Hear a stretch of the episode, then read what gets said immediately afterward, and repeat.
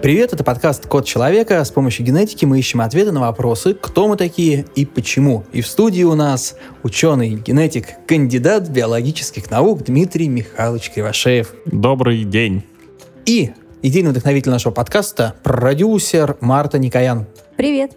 Меня по-прежнему зовут Илья Ракитин, и сегодня мы поговорим о заболеваниях, которые передаются генетическим путем. Вот так, ребята, такая тема у нас сегодня обозначена. Можно ли себя от этих э, заболеваний каким-то образом обезопасить? И вообще, э, известна нам поговорка «предупрежден, значит вооружен». Работает ли с генетическими заболеваниями? Давайте же мы разберемся, во-первых, э, какие заболевания передаются по наследству. Марта, что вы знаете об этом? Я знаю много заболеваний, и я знаю, что они генетические, там бывает и синдром Дауна, бывает и рак, но я так понимаю, что это все наследственные заболевания, но разные. Э, Дмитрий Михайлович, мы можем как-то разделить на какие-то группы или виды эти болезни, чтобы, ну, чтобы как-то сформировать общую картину? Да, действительно, заболеваний, которые связаны с генетикой, их большое количество, да, есть множество разных э, и классификаций в том числе. А вот, ну, наверное, можно в первую очередь представить классификацию, которая зависит от уровня возникновения этих самых э, мутаций. На самом деле многие заболевания, они связаны с мутациями. Вот, ну, классический пример — это какая-нибудь гемофилия, как мы уже говорили, помнится об этом. Это просто точечная замена одной генетической буквы, которая ведет вот таким катастрофическим последствиям. И известно, что э, последний российский император Николай II, у него был сын царевич Алексей, который как раз этой гемофилией страдал. Вот, и Э, у него она появилась от мамы, а от, у мамы, у императрицы Александры, э, досталась от э, королевы Виктории. И вот папа королевы Виктории был непосредственно тем человеком, у которого эта мутация возникла. То есть генетики вот до, до этого момента это отследили. И, насколько я понимаю, это не проявлялось, не проявлялось, не проявлялось, и тут бамс, и Нет, проявилось. это стало проявляться достаточно быстро, и, в принципе, в европейских королевских домах э, данное заболевание, оно передается, и сама императрица Александра знала, что у нее есть такая э, история, вот, и она очень просто надеялась, что все э, выйдет благополучно, но не вышло. Родился как раз царевич Алексей, причем там с определенной только вероятностью, 25%, да, как раз мог родиться мальчик с гемофилией, вот, но эта вероятность, вот она произошла. И то есть какую мы можем первую группу заболеваний назвать сейчас? Это заболевания, связанные с точечными мутациями. Точечные мутации, вот так обозначить. Они передаются по наследству, э, ну вот, в частности, гемофилия. Есть э, вообще большое количество таких вот точечных э, мутаций. Каждый человек в среднем является носителем э, двух-трех таких э, смертельно опасных, очень тяжелых болезней, но они чаще всего не проявляются, потому что у нас два набора хромосом, и если даже у нас такая мутация встречается в хромосоме, которая досталась, например, от мамы, у нас есть абсолютно нормальная хромосома, да, с нормальным работающим геном, который достается от папы, и поэтому вот это влияние абсолютно полностью перекрывается. Кстати, я как обладатель результатов генетического теста могу знать, что у меня ну вот из тех, из того спектра, да, который исследуется, у меня ни одной такой, а, такой мутации нет. Поздравляем, Дима. Ура! Мы очень рады за вас, Дмитрий Михайлович.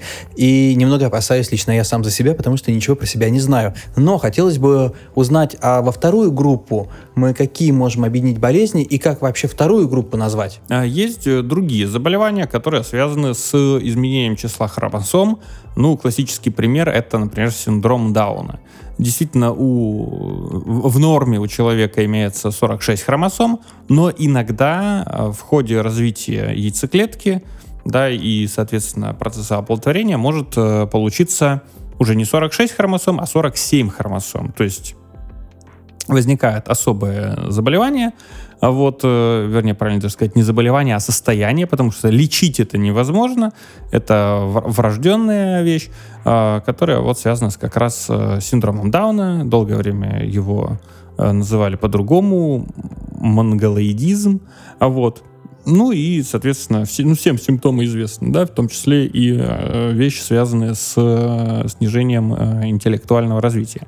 Какие еще болезни можно отнести? К этой группе? Ну вот э, сюда, э, здесь самое известное, это как раз э, синдром Дауна, потому что изменение это официально, да, это называется трисомия по 21 паре, потому что 21 пара хромосом, в норме у нас их две. У всех у нас, вот здесь присутствующих, их по две. А у людей с синдромом Дауна их три. Из этого в совокупности у нас, значит, у них 47 хромосом. А вот. А по остальным хромосомам такие вещи не встречаются просто-напросто потому, что люди с такими заболеваниями не рождаются. Да? То есть это настолько патологические изменения, что они не приводят к развитию эм, эмбриона до вот стадии э, рождения. Есть эти иногда изменения, связанные с появлением дополнительной игры хромосомы. Считается, что это не сильно сказывается как-то на состоянии здоровья и так далее, но считается, что таких людей э, э, достаточно много в местах лишения свободы. Это все мужчины, но с повышенным, так скажем, да, значит, стремлением к, так скажем, не совсем э, социально одобряемому поведению. Так, а если третья группа, то это какие Есть заболевания? Есть заболевания, которые, э, значит, э, так скажем, э, генетически люди имеют некую генетическую предрасположенность к их проявлению. Например, некоторые виды рака. Вот. Ну, например, рак молочной железы. Да, есть определенные разновидности генов, которые приводят к тому, что у человека вероятность появления рака, она выше. Кроме ДНК-теста, это как-то можно узнать? Ну, на самом деле, самый, конечно, так скажем, ультимативный, самый лучший способ однозначно об этом судить, это ДНК-тест. И сейчас уже и медицина к этому идет, да, потому что на самом деле нет одного какого-то вида рака, а на самом деле сколько людей, столько, значит, и разновидностей. И по мере, э, так скажем, повышения эффективности медицины все больше и больше будет э, входить в практику анализ, причем на анализ именно на уровне ДНК для человека, для определения у него того или той, той или иной разновидности гена, и подбора определенного специального лекарства, это называется таргетная да, э, терапия, которая вот подбирается непосредственно под каждого человека. Это как бы идеальный вариант. Ну, в общем-то, началом этого расследования в отношении своего генетического материала может быть просто изучение наличия тех или иных заболеваний у родственников. Понятно, что если у ваших родственников да, там встречается инсульт, особенно если он еще в достаточно молодом возрасте, э, то это свидетельствует, свидетельствует в пользу того, что у вас есть повышенный риск этого самого инсульта. Но однозначно об этом можно сказать как раз тест ДНК. Тогда хотелось бы поговорить еще о том, а, какие у нас а, болезни могут входить а, в группы, которые мы обозначили. Скажем, депрессия – это болезнь, и может ли она передаваться генетически?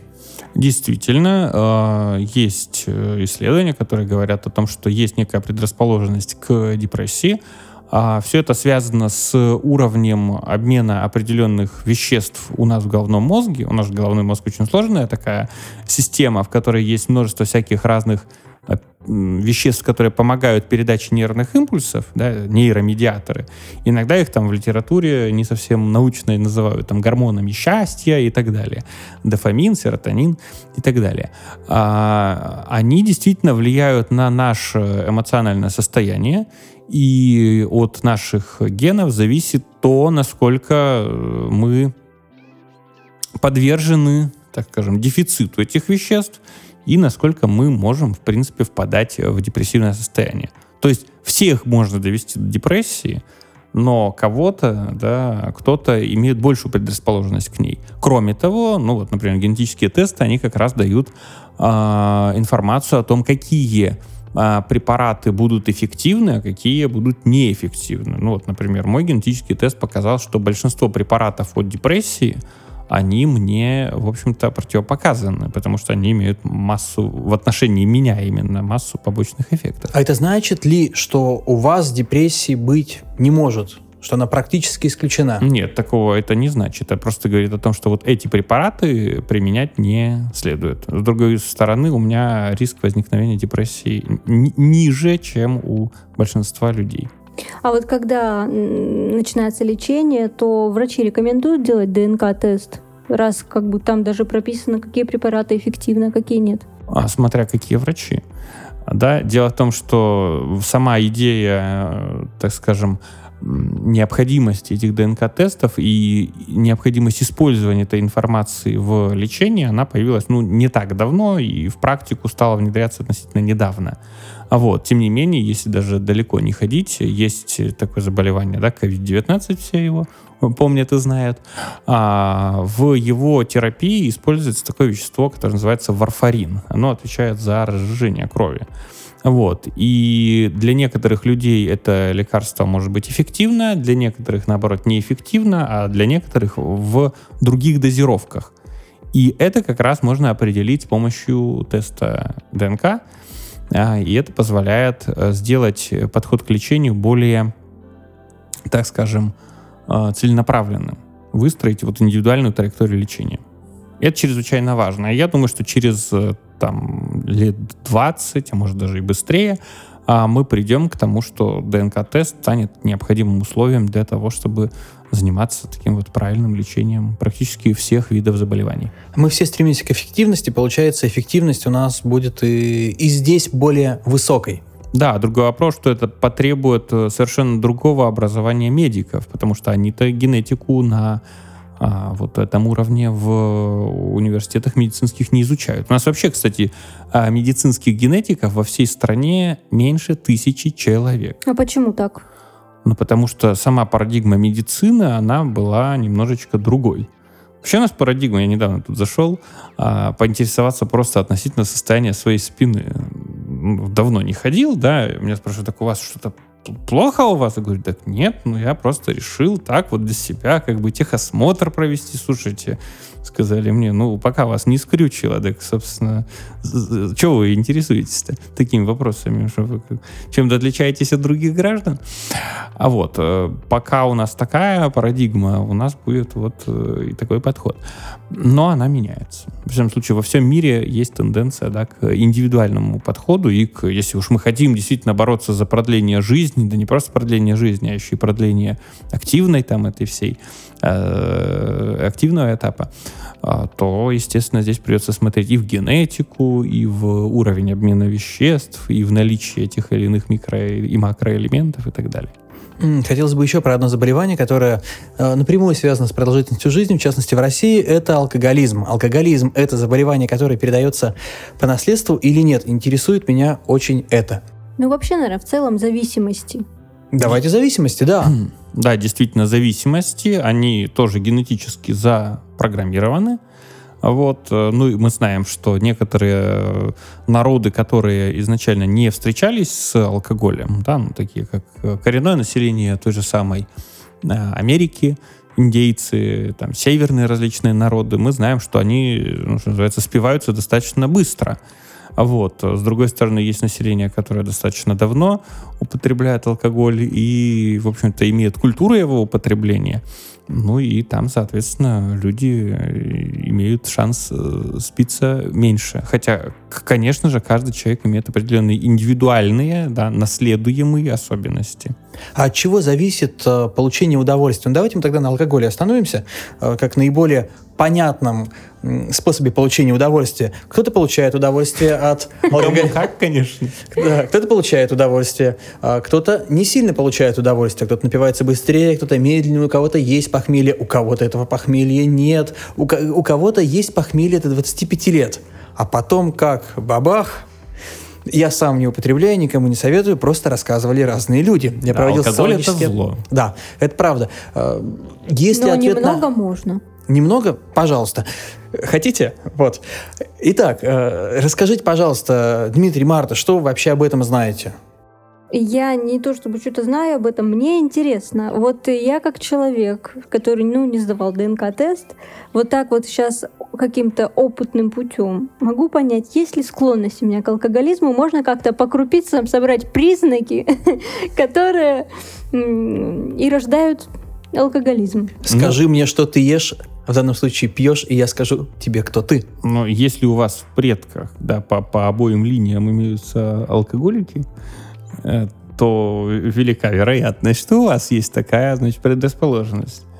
Да, ну а это достаточно такой оч- очевидный факт. На самом деле, да, пристрастие к, алког- к алкоголю, оно зависит, в общем-то, от э, нескольких генов. Э, и тут дело именно в переработке алкоголя. У нас э, вообще основная эта проблема как раз заключается в том, что алкоголь, он э, перерабатывается в два этапа. Вначале у нас спирт превращается в уксусный альдегид, который, собственно, и является ядовитым веществом. Вот именно он вызывает все эти неприятные вещи, связанные с похмельем, сушняк так называемый и, и значит, прочие состояния. А, а затем уже вот этот уксусный альдегид, он превращается в уксусную кислоту, которая для нас достаточно безвредна. И вот за два, то есть получается две стадии, два этапа, и за каждый этот этап отвечает свой фермент. За первый называется этот фермент алкоголь-дегидрогеназ, за второй альдегид-дегидрогеназ. И, ну, то есть постепенное окисление происходит. И в зависимости от того, как э, работают эти ферменты, да, возникают у нас те или иные состояния. То есть если у вас э, первый фермент работает хорошо, то у вас из спирта быстро образуется вот этот вредный, плохой, неприятный уксусный альдегид, вот, и от него-то вам плохо, и если второй фермент тоже хорошо работает, то у вас этот уксусный альдегид быстро превращается в уксусную кислоту. И поэтому у вас и похмелье тоже значит, происходит э, ну, в меньшей степени тяжести. И если у вас оба фермента эти работают достаточно эффективно, значит, то у вас есть некий риск э, постоянно повышать э, значит, планку да, и увеличивать количество употребляемого алкоголя. Ну и в зависимости от того, как у вас э, значит, работают гены этих двух ферментов, да, от этого будет зависеть ваш значит, э, статус, отношение к алкоголю. Ну, если, например, у вас очень быстро работает первый фермент, то есть у вас быстро расщепляется спирт, вы не испытываете состояние алкогольного опьянения. А второй фермент работает, наоборот, медленно, и у вас этот уксусный альдегид накапливается в большом количестве. То естественно, что вы, не испытывая никакой эйфории, но при этом испытывая похмелье, навряд ли рискуете стать алкоголиком. А вот если у вас э, ферменты работают иначе, у вас состояние да, алкогольного опьянения вас радует, веселит, а уксусный альдегид практически не накапливается – то у вас есть большой риск, значит, э, постоянно увеличивать дозу. Значит, э, что-то средненькое у нас, когда алкоголь веселит, когда похмелье приходит. Да, ну, опять же, тут, конечно же, не надо все, э, да, сводить исключительно геном, да, иначе получится, что все люди будут говорить, а вот у меня гены такие. Но на самом деле мозги-то нам еще никто, э, значит, не выключал. Ну, ну правда. то есть это та болезнь, которой как бы мы, на, наша больше ответственность, нежели генов. Да, но просто некоторые люди имеют меньший риск, э, значит, впасть в такую зависимость, а у некоторых людей этот риск достаточно велик. А теперь у меня, Марта, вопрос к вам. Вы девушка, поэтому хотел бы вас спросить, верите ли вы в тесты на совместимость?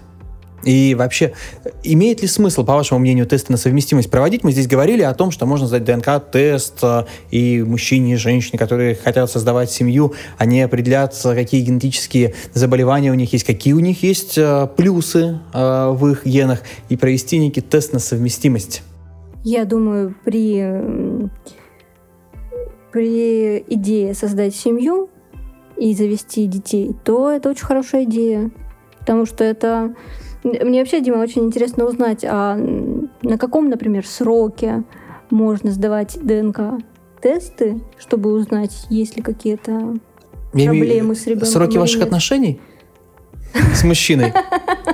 Э, Марта, я вам сразу скажу, в первый день, на первом свидании дети сдайте ДНК-тест. Ну, это было бы очень продуктивно. Да, ну, вообще, кстати, очень хороший вопрос. Э, на каком сроке беременности? А на самом деле, на, на сроке беременности уже поздно сдавать ДНК-тест. Э, лучше это сделать как раз а, до вступления в брак. И, если мне память не изменяет, в Иране даже не дают возможности, то есть не заключают брак, да, его не, не, не, не заверяют, или как это юридически называется, а до тех пор, пока молодожены да, не принесут свои тесты на совместимость. Ну, в смысле, тест на совместимость, они не, не, не такие, что он там скорпион, а она дева, а в том смысле, что каждый человек, как мы уже сегодня говорили, является носителем определенных вот этих э, заболеваний э, очень низкая вероятность есть, что и у вас, и у вашей там избранницы есть э, одни и те же вот эти рецессивные э, варианты генов, которые вместе, да, с 25% долей вероятности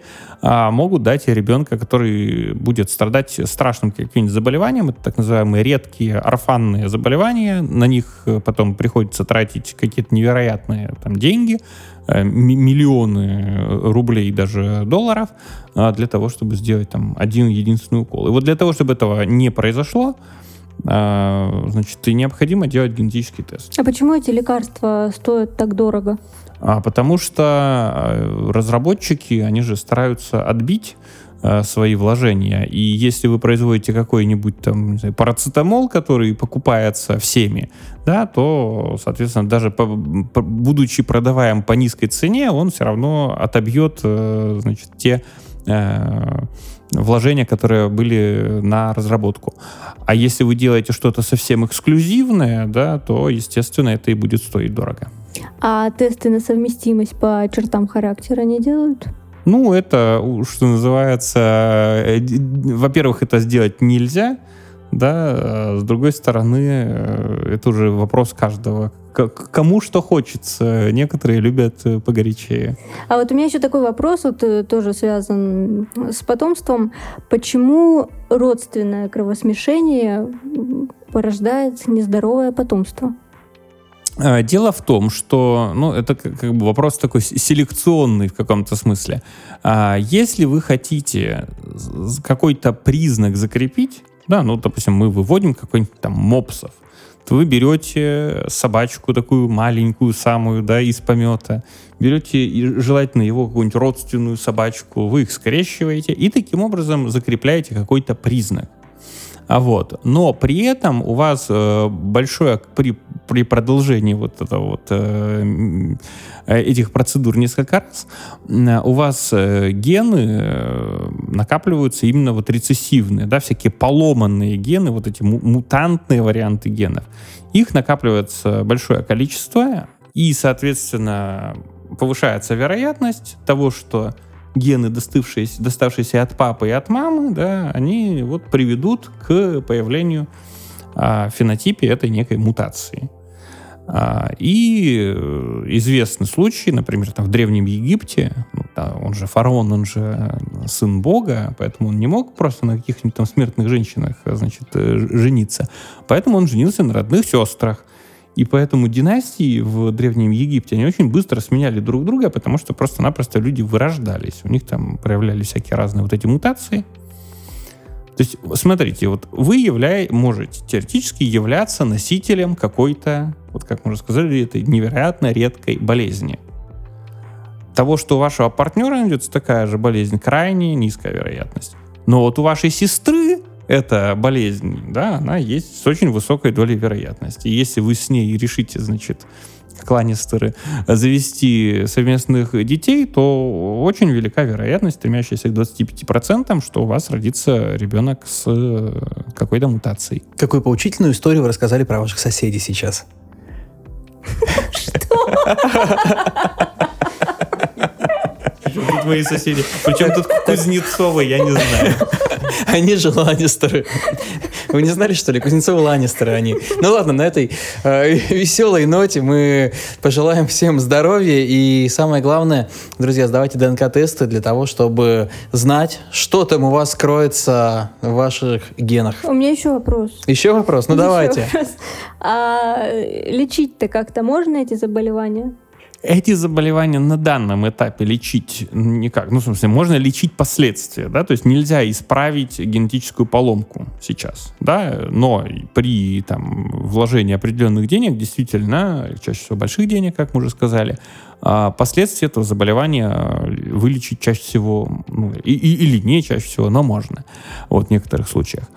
А, но в перспективе, да, возможно использование технологий генетического редактирования. Они сейчас стали э, отрабатываться экспериментально в лабораториях на животных, э, но пока еще сейчас таких возможностей для нас нет. Ну вот как раз в следующем выпуске мы поговорим о том, чем занимается современная генетика и можно ли создать идеального суперчеловека. Заманчиво, правда, согласитесь.